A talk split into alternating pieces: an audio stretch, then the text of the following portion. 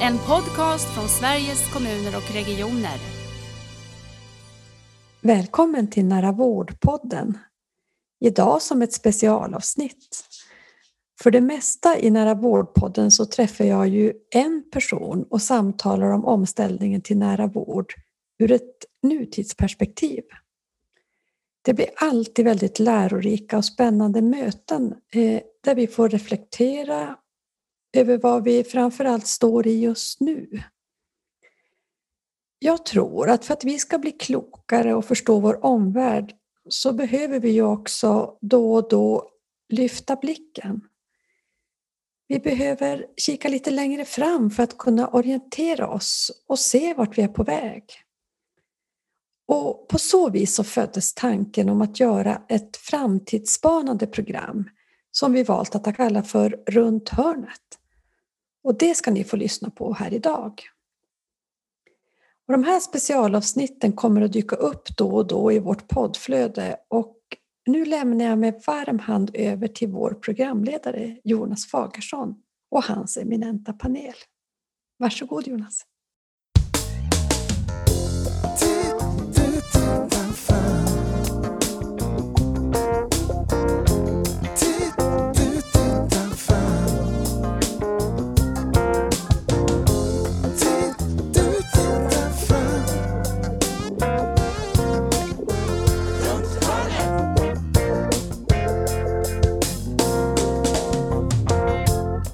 Ja, kära lyssnare, varmt välkomna till Runt hörnet, en del av Nära vårdpodden. Vi fortsätter att klura på framtiden tillsammans med dagens panel som består av Sara Riggare. Hej, hej. Hej. Stefan Jutterdal. Hej, hej. Hej. Och Bodil Jönsson. Hallå. Välkomna. Tack. Tack, tack. Tack. Vi sågs ju senast i början av juni i samband med Vad är viktigt för dig-dagen. Eh, då stod ju midsommar för dörren och vi fick höra Lisbeth och Lars prata om att vad är viktigt för dig behöver kompletteras med vad är viktigt för oss. Och Sara, du citerade science fiction-författaren William Gibson som sa framtiden är redan här. Den är bara ojämnt fördelad. Mm. Mm. Och Bodil öppnade våra ögon för att den levda sjukdomen är något helt annat än den diagnostiserade och behandlade. Och att framtidens nära vård mäter långtidseffektivitet, inte korttidseffektivitet. Mm. Och Stefan, du föreslog att vi efter pandemin satsade på visioner, mål och handlingsplaner för att alla invånare skulle få bästa möjliga förutsättningar att leva sina liv fullt ut. Det lät ju bra. Bra det. Ja. Det lät bra det. Men det var ju förra avsnittet. Nu tycker jag vi sätter igång och eh, varsågoda säger vi till Stefan och Sara. Ni har ju klurat ihop den här veckan. Ja, precis. Tack. Ehm, Ja, vi har tittat lite på den rådande situationen. Det nya normala vi befinner oss i och konstaterat att människan är så fantastisk på att anpassa sig. Och att vi har mycket nya, nyordning på många sätt inom vården med digitala vårdmöten och mer flexibelt på många sätt för att möta de behov vi nu befinner oss i. Men sen finns det ju också såklart utmaningar i det här och jag märker själv att jag får anstränga mig mer än vanligt för att bibehålla min egen funktionalitet när jag inte kan ta del av den hjälp jag brukar ha runt mig för att göra det när jag, när jag lever med en kronisk sjukdom. Mm.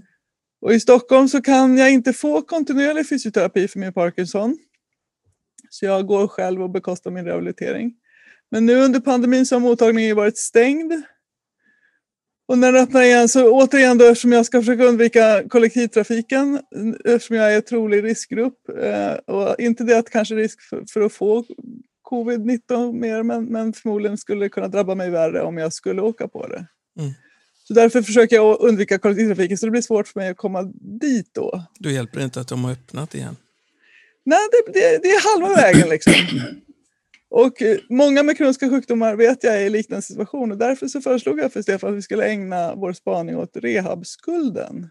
Mhm. Som ju är en parallell till vårdskulden. Och jag tänkte Stefan kanske kan berätta lite mer om vad, vad, man, vad det innebär.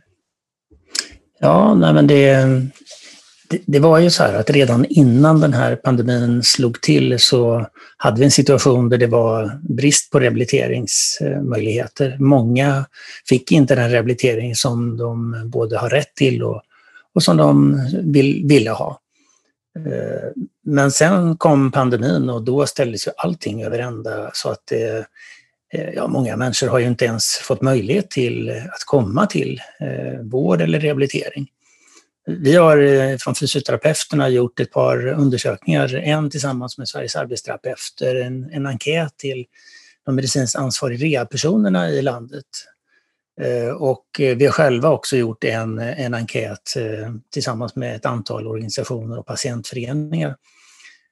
Det visar entydigt att många människor har inte alls fått hjälp under den här pandemin. Sju av tio, sju av tio har fått försämrade möjligheter till rehabilitering. Mm. Eh, det är ju jätteallvarligt. Så det finns en, nu en stor eh, uppbyggd rehabiliteringsskuld. Eh, så det, men, men sen finns det ju positiva inslag i det här och det är att det verkar ju ändå som att regeringen har öron att lyssna med Därför för att vi är många organisationer som har påpekat det här. Då.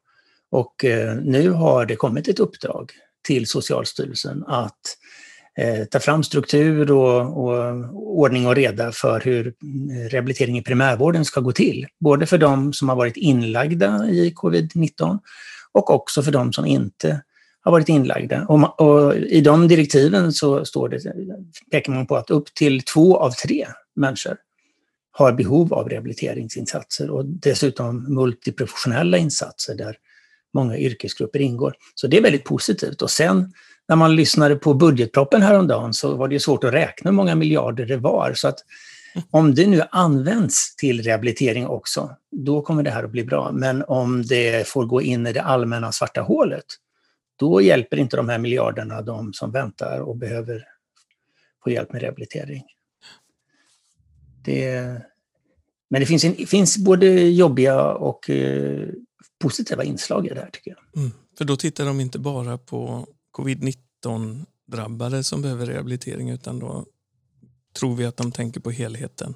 Nej, det tror jag inte. Alltså, när det gäller uppdraget till Socialstyrelsen så är det kopplat direkt till rehabilitering efter covid-19. Ja. Men när det gäller de här allmänna generella statsbidragen som kommer nu i, i höstbudgeten, mm. eller budgeten, det, regeringens budget, den, där är det ju generellt. Så där mm. måste man ta ett större grepp. Mm.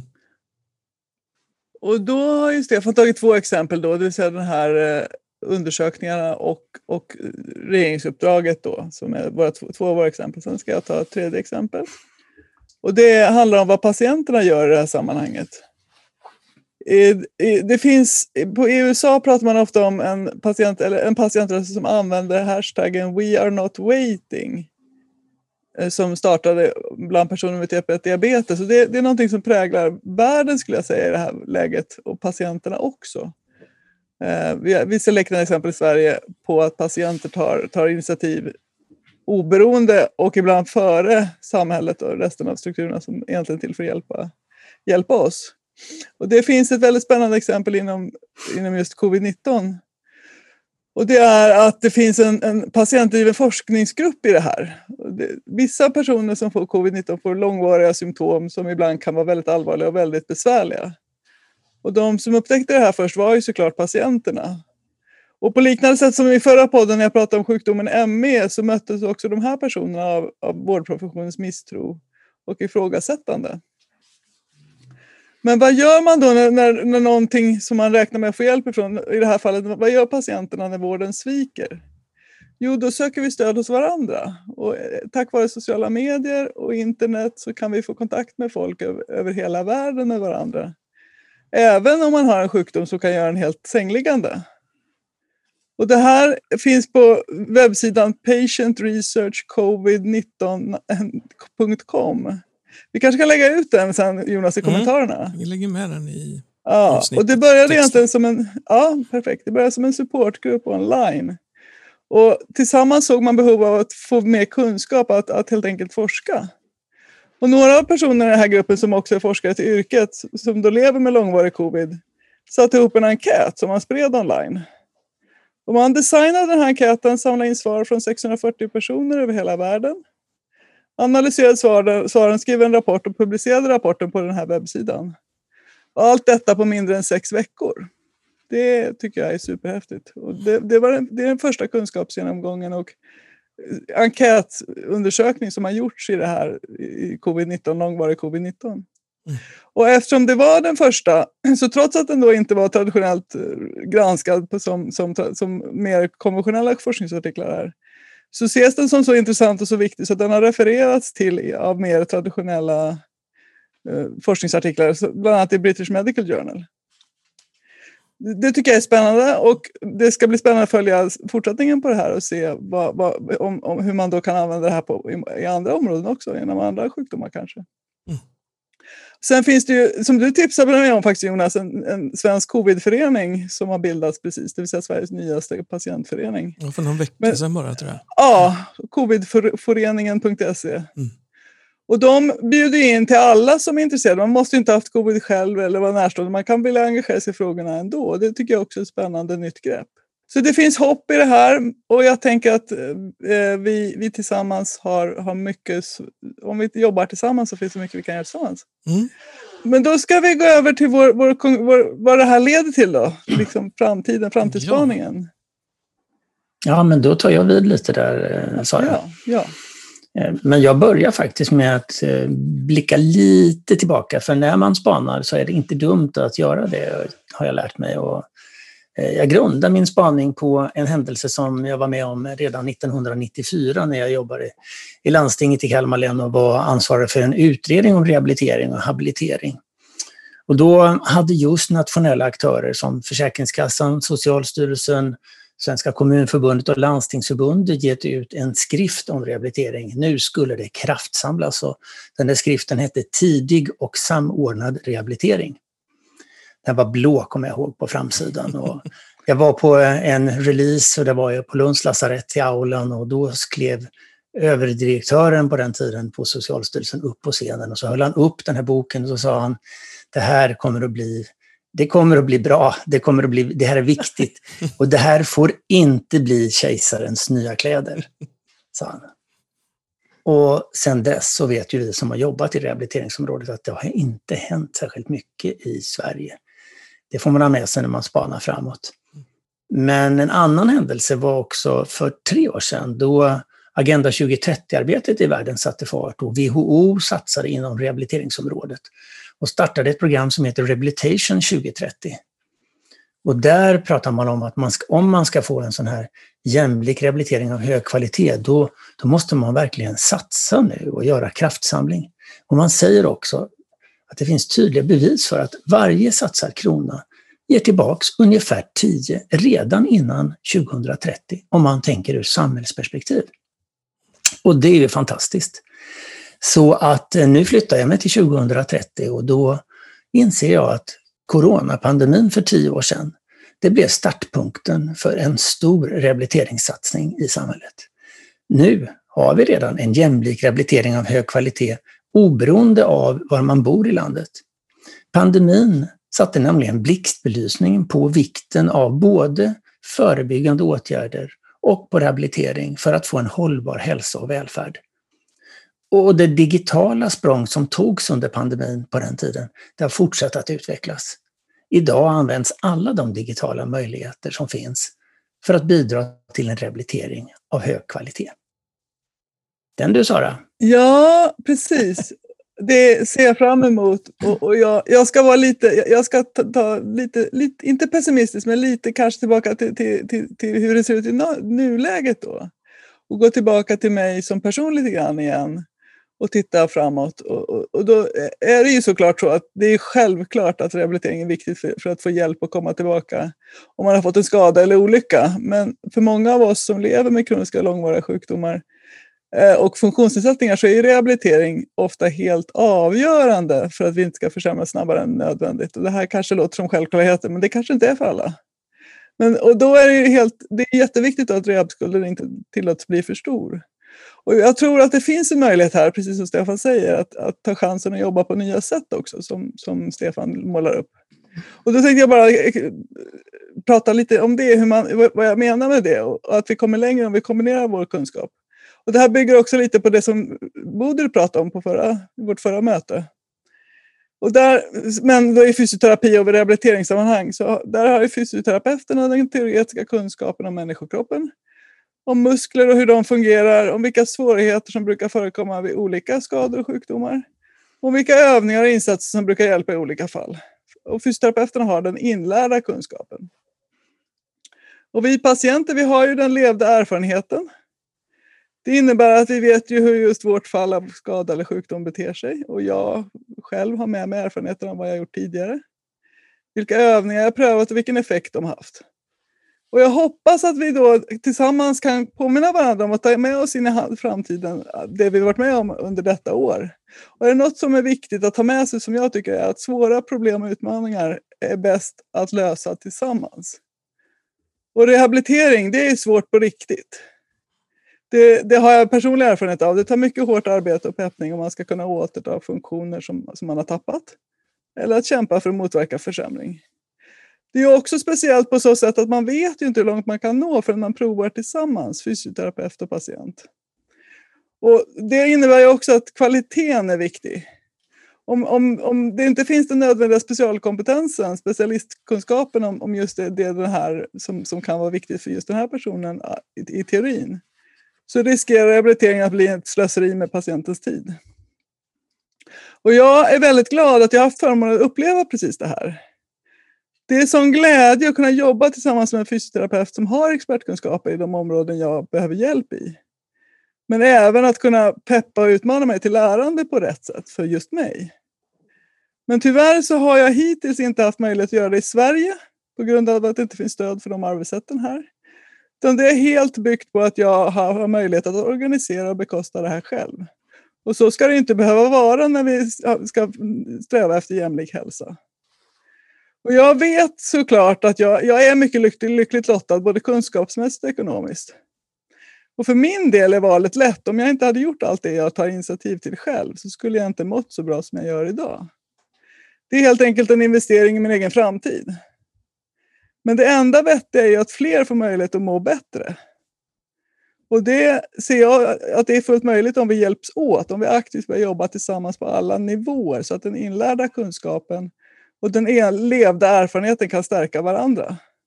Och om vi gör så, då kan vi vända rehabskulden till en rehabvinst. Mm. Wow. Det lät bra, Sara. Så, så, så fint. Ja. Eh, själv tänker jag att det var väldigt konstigt. Vi har ju en vård som är så evidensbaserad och en rehabilitering som är evidensbaserad. Hur kom det sig att vi kunde bli så paralyserade som kollektiv så att man liksom glömde allt detta. Vad är det som gör att vi kan stå här med en vårdskuld just nu? Hur kunde vi bli så smittfokuserade så att vi på något sätt svek det existerande tänkandet? Mm. Det tycker jag är jättespännande, för vi har ju faktiskt gjort det. Och vi har en vårdskuld, men inte överallt. Har man rehabiliteringsskuld överallt?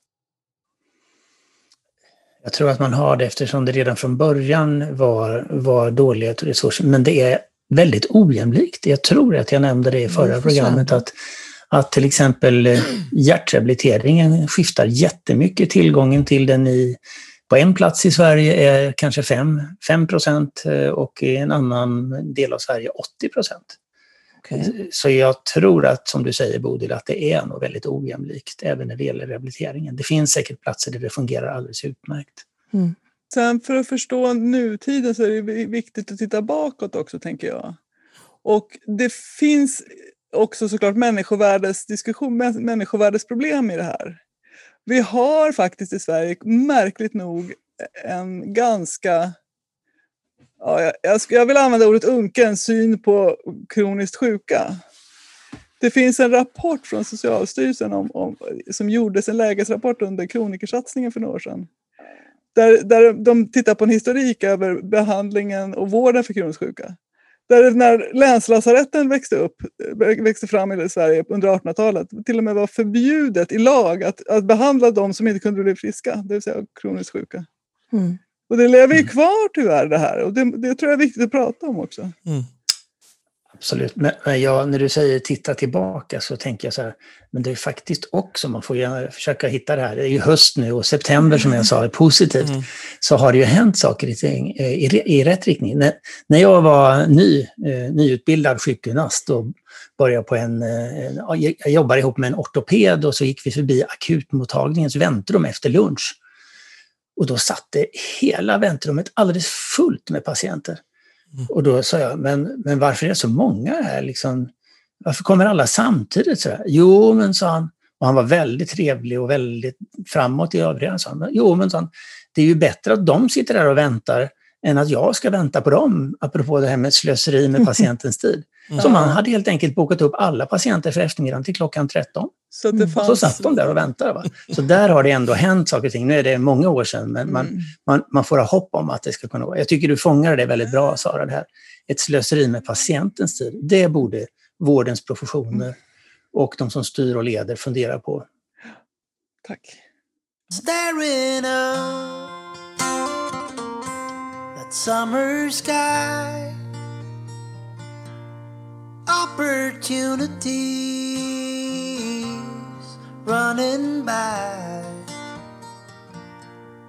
It ain't right But I let time fly away. I let the song be slow. Magpies fly tree to tree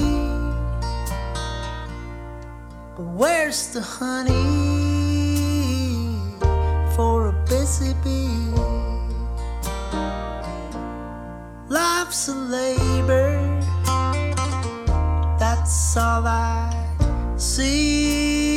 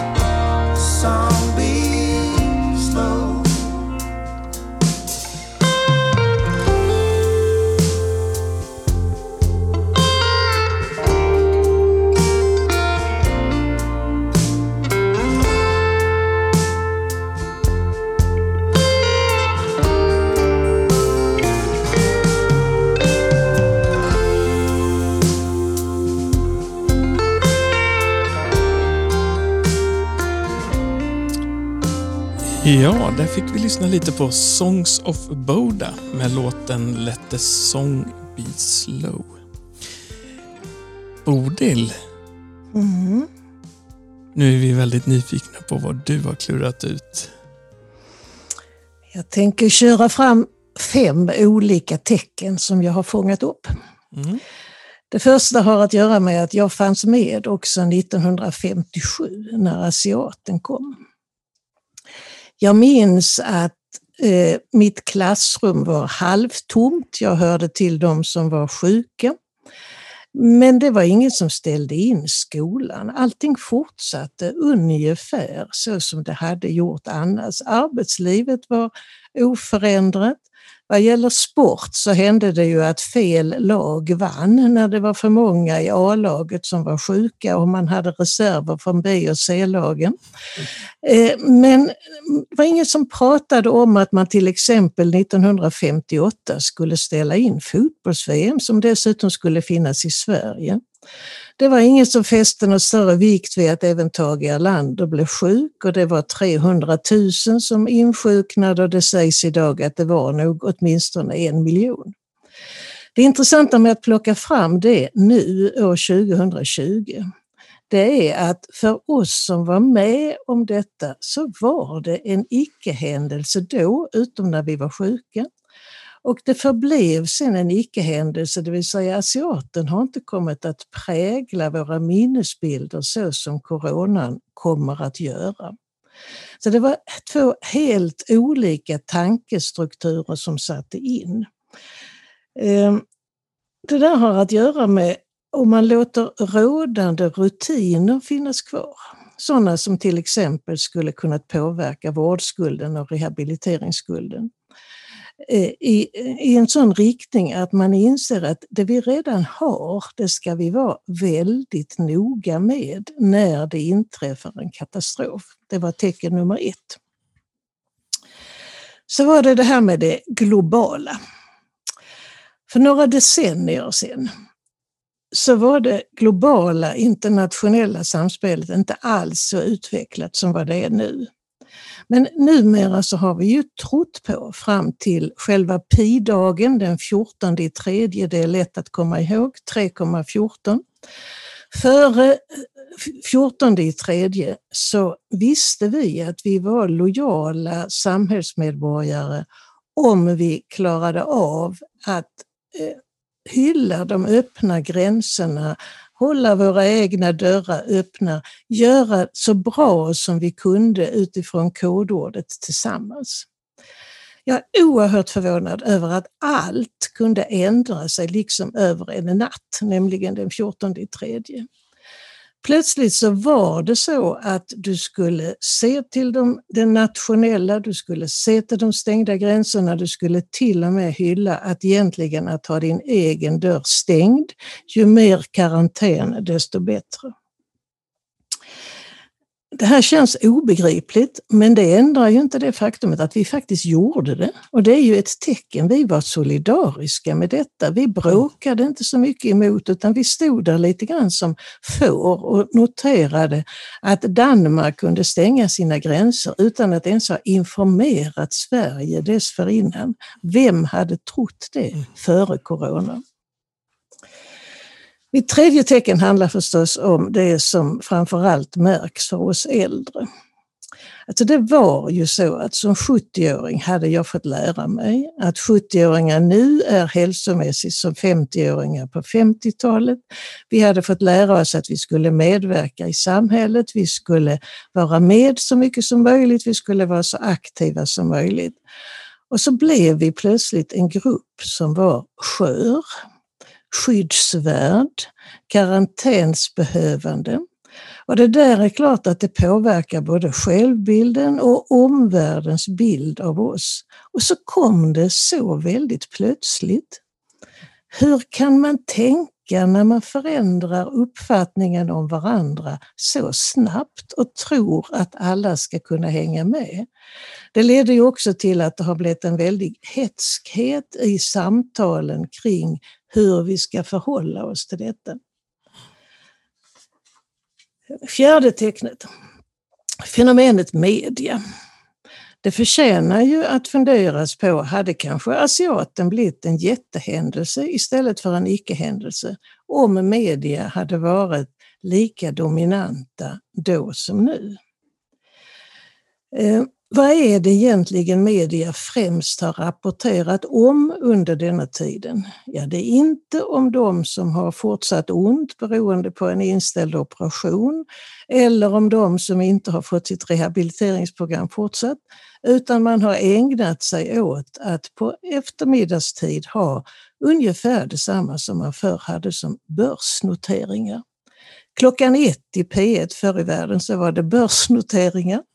Och det verkar så obegripligt att de fanns. Jag tyckte det var obegripligt redan när de fanns, men, men de fanns dag efter dag. Och på något sätt så blir det precis som väderrapporterna, det blir ju en ritual, det är något som hör till dagen. Och det som har hört till dagen länge nu, trots att antalet dödsfall i corona per dag är nere på ental, det har varit dödsnoteringar. Och dödsnoteringar är ett så främmande inslag. De blir dessutom ofta kon- eh, åtföljda av att ja, det har varit helg eller allt är inte inrapporterat, men siffrorna har rapporterats och det har på något sätt blivit det som människor har suttit och väntat på och det har blivit det som man har trott är det mest dominanta och de har inte satts i relation till hur många människor det är som dör i övrigt runt omkring oss. detta är sådana här tecken som bara hade kunnat ske genom det mediala. Eh, mitt femte tecken ska handla om folkhälsan. Eh, det har skett en förskjutning under den här perioden om vad vi menar med folkhälsa. Den har ju varit, precis som hälsan i övrigt, väldigt mångfacetterad och plötsligt så har den blivit inriktad på en sak, nämligen att begränsa smittspridningen. Och det är givetvis jättebra, men man har missat att hälso och sjukvården och vår egen vård har länge präglats av att det har varit en kompromiss. Och nu var det inte längre en kompromiss utan det var en sak som fanns för att främja folkhälsan.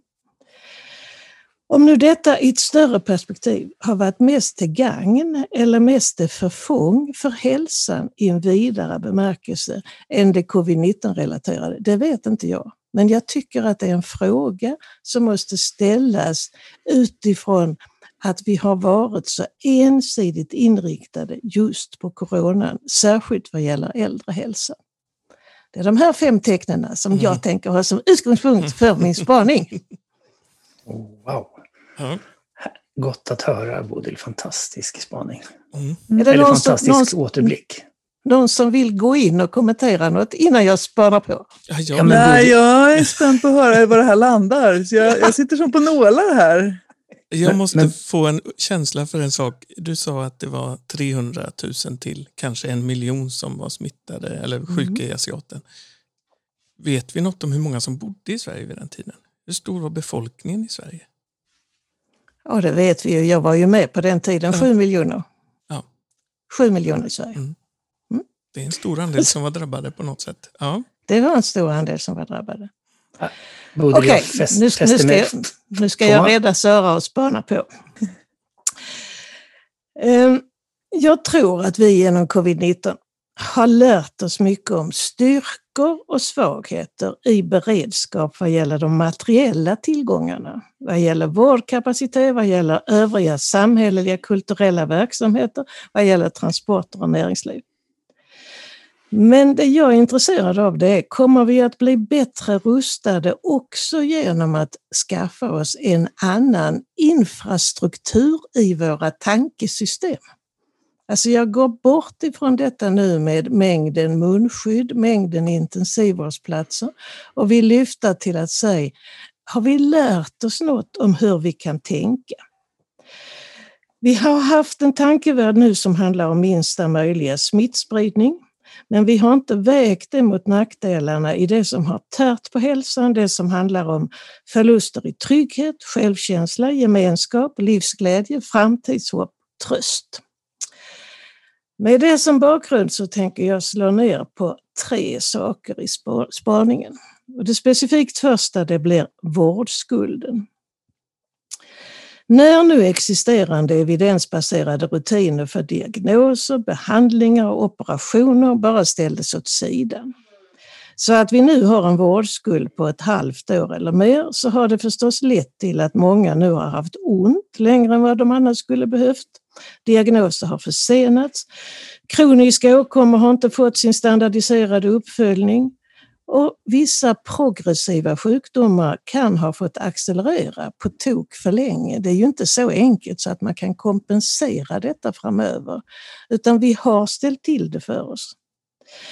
Samtidigt, jag har ju inte den överblicken så att jag kan plocka mer än små detaljer, men det finns enheter och områden i Sverige som skiljer ut sig från detta genomsnittliga.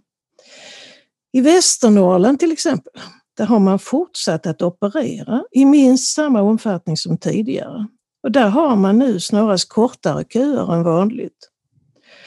Och i Borgholm på Öland, som jag känner lite bättre, så har man konsekvent bedrivit öppenvård med precis samma tillgänglighet som vanligt.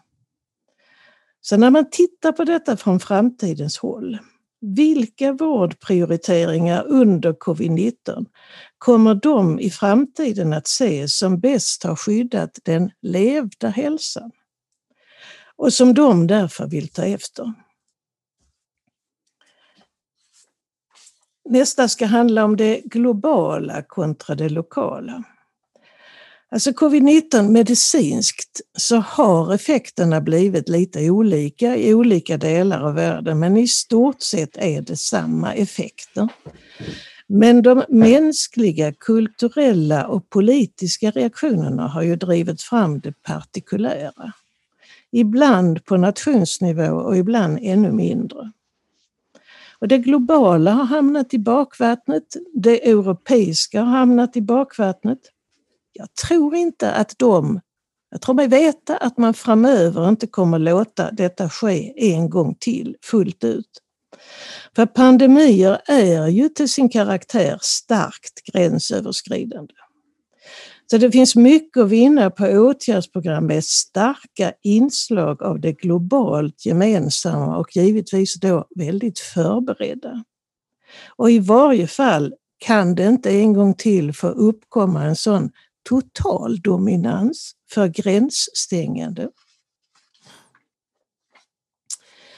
Det sista handlar om åldersgrupper och det blir kanske inte riktigt det man förväntar sig. För i coronatider så är det mycket som har handlat om oss äldre.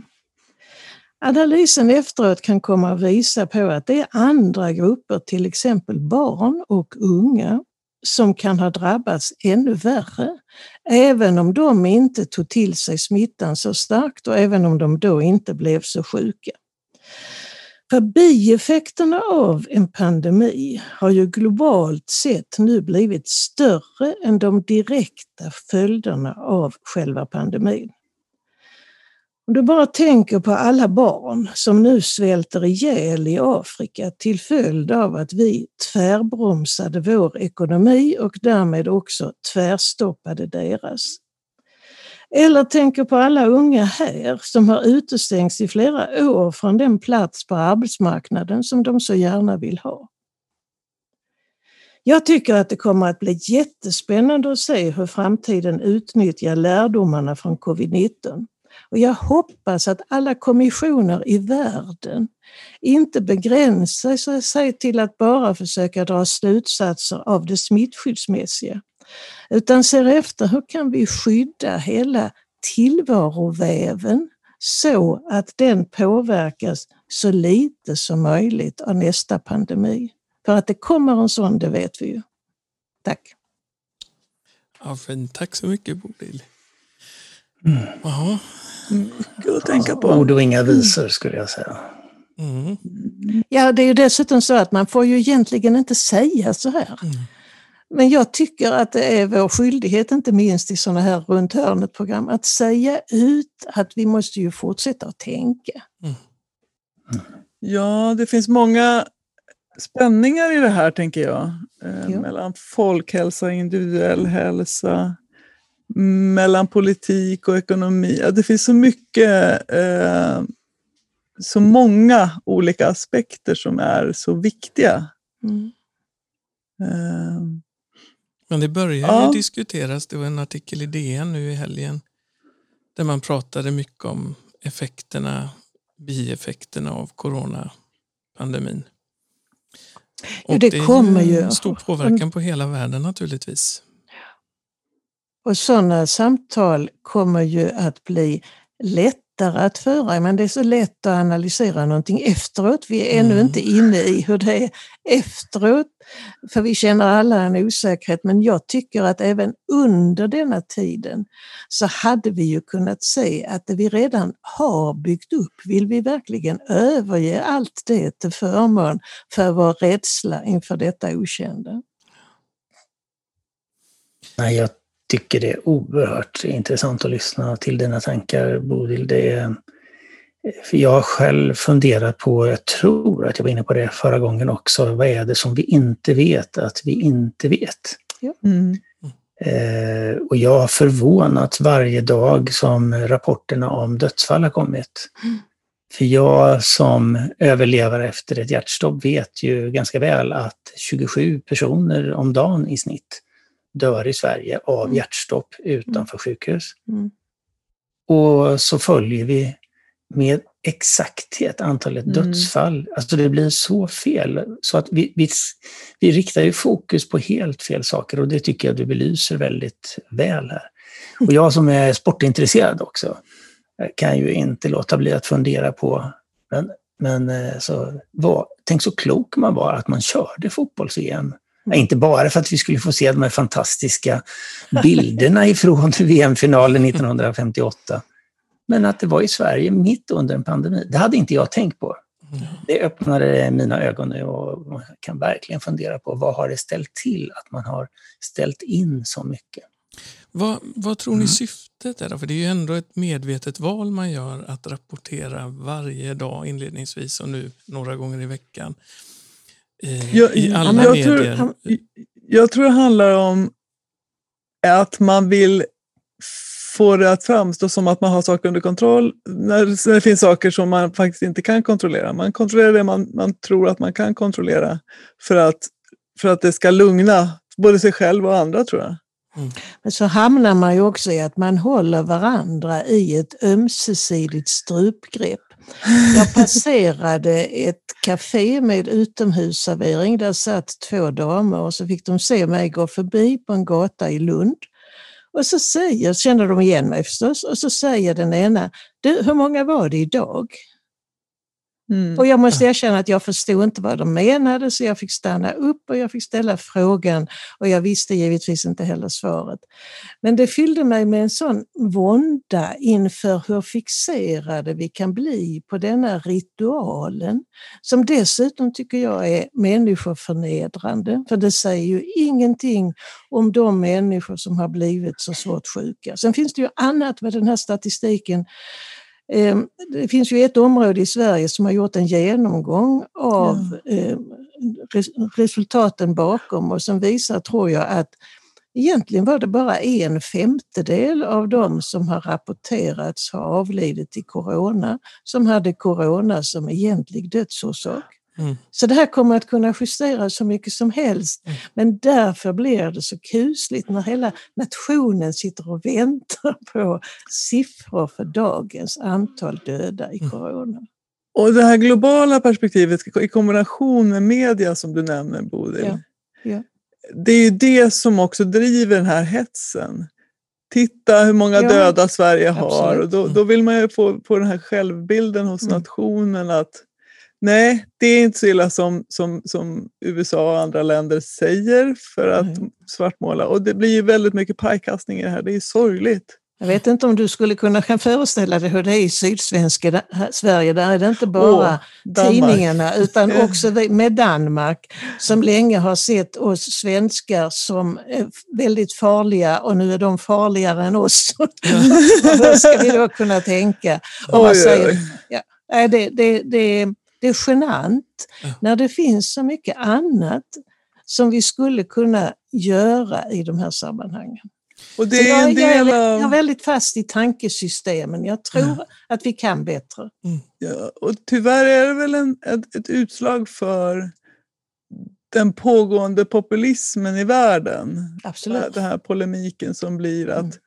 Skylla på någon annan och försöka Mm. svartmåla för att dra, dra, eh, dra liksom, uppmärksamheten från ja, det andra som Mm. man inte vill prata om. Har vi Ja, som individer knepigt. har vi lärt oss någonting om vårt samhälle och vår hälsa, både på individuell men också på samhällsnivå, trots alla presskonferenser? Har det bidragit till något positivt? Ehm, vi vet ju, gemene man, att vi har ett Folkhälsomyndigheten finns. Det var nog inte alla som visste innan och visste inte vad de gjorde. Har vi lärt oss någonting om oss själva och samhället? Alltså jag har lärt mig oerhört mycket. För hade du frågat mig om något av detta Mm. för ett år sedan, skulle det kunna bli så här i Sverige? Så hade jag sagt nej på Absolut alla mina inte. fem punkter. Och nu har jag fått se det ske och det är bara att jag måste då erkänna att jag kände inte min samtids reaktioner när det kommer ett sånt här undantagstillstånd som det faktiskt har rått. Nej. Och jag är inte nöjd med, med det undantagstillståndets effekter. Och om man pratar om hälsa så är det ju faktiskt lite märkligt så att den rådande definitionen av hälsa som används i Folkhälsomyndigheten är från 1948 Mm. och säger något, den är från WHO och den säger något om att hälsa är inte, är, är inte bara fullständig avsaknad av sjukdom men en, en, ett, ett tillstånd av fullständigt välbefinnande och, och sådant och liknande. Mm. Och det är en helt bisarr definition. Det skulle innebära att så fort man har nageltrång så kan man inte ha hälsa. Nej, men det, finns, det finns en ny definition av hälsa som har föreslagits av holländska forskare för några år sedan. Som säger att hälsa är förmågan att, att, att bedriva egenvård och att anpassa sig till rådande omständigheter. Och det tycker jag vi har Gadam, lärt oss mycket om nu, tycker jag, i de här dagarna. Eller Gadam. Gadamo gick ju ännu längre när han sa att hälsa är att i glädje vara upptagen av sina livsuppgifter. Den är ju helt ljuvlig. Det är en av mina favoriter också, absolut. Men, men det är ju länge sedan Bodil. Han Ja, har inte lärt oss men, han, någonting. men han var före. Han var ja. absolut före. Men, men jag tänker på eh, det här, eh, alltså egentligen kan vi ju ha hjälp av pandemin eh, på det sättet att eh, det har ju satt en blixtbelysning på de, det som vi har försökt driva under lång tid, Mm. att om man satsar mycket på förebyggande och Ja. också på rehabilitering, då kan man avlasta hälso och sjukvårdssystemet mycket. Eh, och det där har ju en del småskrattat lite åt faktiskt, lite, ibland lite hånfullt och det tror jag att man får äta upp här nu därför att om vi inte gör det nu, då kommer vi ju snart ha samma situation igen och kanske ännu Absolut. värre. Så att det, Mm. det är absolut nödvändigt. Och, och då kan jag glädja mig åt att jag ser att i, i, i, häromdagen när det var regeringsförklaring Mm. så har man, det är inte ofta, jag tror nästan aldrig har läst att det finns inskrivet att eh, man uttalar en ambition nu att man ska, man ska stärka vården för exempelvis äldre och utöka förutsättningarna för förebyggande insatser. Mm. Det är bra. Det kan man tycka, liksom, är det så stort? Ja, det är nämligen inte så det brukar stå. Det brukar stå att man ska ta hand om akut sjuka.